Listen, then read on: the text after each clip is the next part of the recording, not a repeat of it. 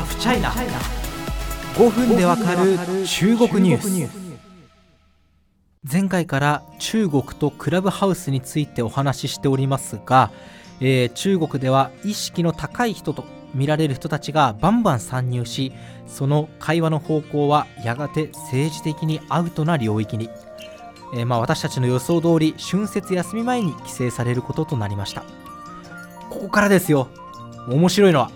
まあもちろんお笑いだけの面白いじゃなくていろんな意味の面白い。中国版の政治的に正しいクラブハウスの登場をチャイナウォッチャーたちは固唾を飲んで見守るわけです。そしてそれはやってきた。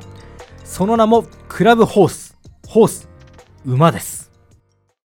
クラブホースは中国の SNS WeChat のミニプログラムです。これはアプリ上で動作するプログラムのことで日本でいうところの、まあ、LINE のミニアプリ機能に近いと言っていいと思います。まあ、通常のアプリと違ってスマホにインストールせずに使用できる。WeChat の画面を開いて検索欄にクラブホースとローマ字で打ち込む。すると馬のアイコンが出てきますからそれをタップするともう使えますという感じです。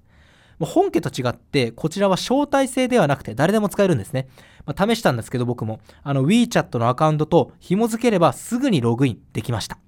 中身も見てみると本家と酷似してるんですね。スピーカーに指定された人が自由に発言でき、聴衆側は挙手ボタンから発言権を求めることもできる。デザインも本家をそのまま持ってきたのではと疑いたくなるくらいにそっくりなんですよ。というかですね、なんていうか、名前をクラブハウスからクラブホースに変えただけで、あとはもうほぼ丸パクリなんですよね。この大胆さとスピードは素晴らしい。私が見たのはですね、2月19日の夕方くらいだったかな。すでに数百人が入ってる部屋もあったんですけれども、まあ、私の確認した範囲では政治的なテーマは見当たりませんでした。もっとも、どれだけの部屋が開設されているか当然把握できなかったんですが、面白かったので言えば、モバイルインターネット次の10年というタイトルが付けられた部屋ですね。あの、習近平っていう名前のアカウントがスピーカーになってました。別の司会者もちょっとびっくりしたみたいで、なんかこの習近平っていうアカウントがいるんだけどみたいな感じで話を振ったんですけども、言葉を一切発することはなく、えほどなく部屋から退出していきましたね。あの、司会の方も怒ってました。なんか礼儀のないやつだみたいな感じで。まあ、こうした流れを一通り確認して、クラブホースの捜査官を知ったというか、まあ、体感した私は、まあ、専門家にもですね、ズームで取材をしたことで、えー、関連の取材を、関連の情報を集めて記事を書き上げました。ところがどっこいですよ。この記事を出してからわずか10分か20分かくらいでこのクラブホース短い命を終えることになります。まあ、最初に話した通りクラブホースはミニプログラム。日本でいう LINE 中国でいう、まあ、WeChat っていう、まあ、アプリの上でしか動作しないわけです。その WeChat が規約違反だということでクラブ放送サービス停止にします。まあ、その後、まあ、中国のこうした法律などに違反したので停止しましたよみたいな風に表示が切り替わって、まあ、いよいよこれはすぐ復旧することはないなというか、もうこれは一旦このクラブホースはあのおしまいなんだなということがわかるんですけれども、この清々しいパクリだったクラブホ,、えー、クラブホース、その命は1日かそこらあでした。僕もですね、記事を出してたというか、まあ、記事を書いてる時に、このクラブホースそんなに長い命ではないなということは正直まあ分かってました。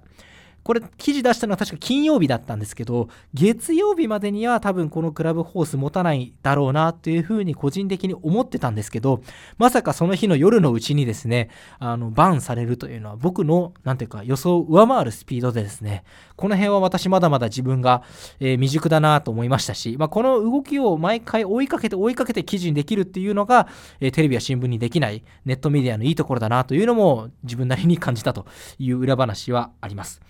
まあ、ちなみにこの余談なんですけれども、クラブホースが規約違反で潰された後も、実はこのログインしっぱなしだったユーザーはですね、まだ使用できたようなんですね。まあ、要は外からは新しく入れないようにしたけど、中では生きていると。もうこのクラブホースを愛してやまない変わり者たちがですね、この荒廃した世界でしばらくの間、えー、会話を楽しもうと奮闘したようです。大変燃える話ですね。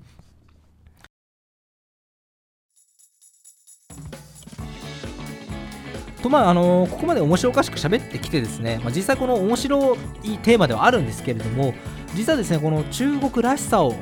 とても反映したニュースだとも感じてます。えなぜならですね中国大陸ではですねあの Twitter や YouTube、Google などが原則的に使用できない代わりにその代替となる国産のサービスが人気を博してきたという歴史があるからです。先ほど中国版クラブハウスが出るのを待っていたと。いうふうに言いましたがそれはこの流れを知っていたからなんですね。あの例えば Weibo は Twitter の代わりですし、まあ、あの Baidu は Google の代わりですよね、まあ、Google 中国で活動してた時期ありましたけれども今撤退して Baidu が検索の最大手ですよ。それぞれ対応するサービスが中国と世界で分かれている。つまりクラブハウスでもそうなるということは必要だったわけですね。まあ、クラブホースは極めて短命でしたが、えー、中国版クラブハウスが完全についえたかといえばそうではありません。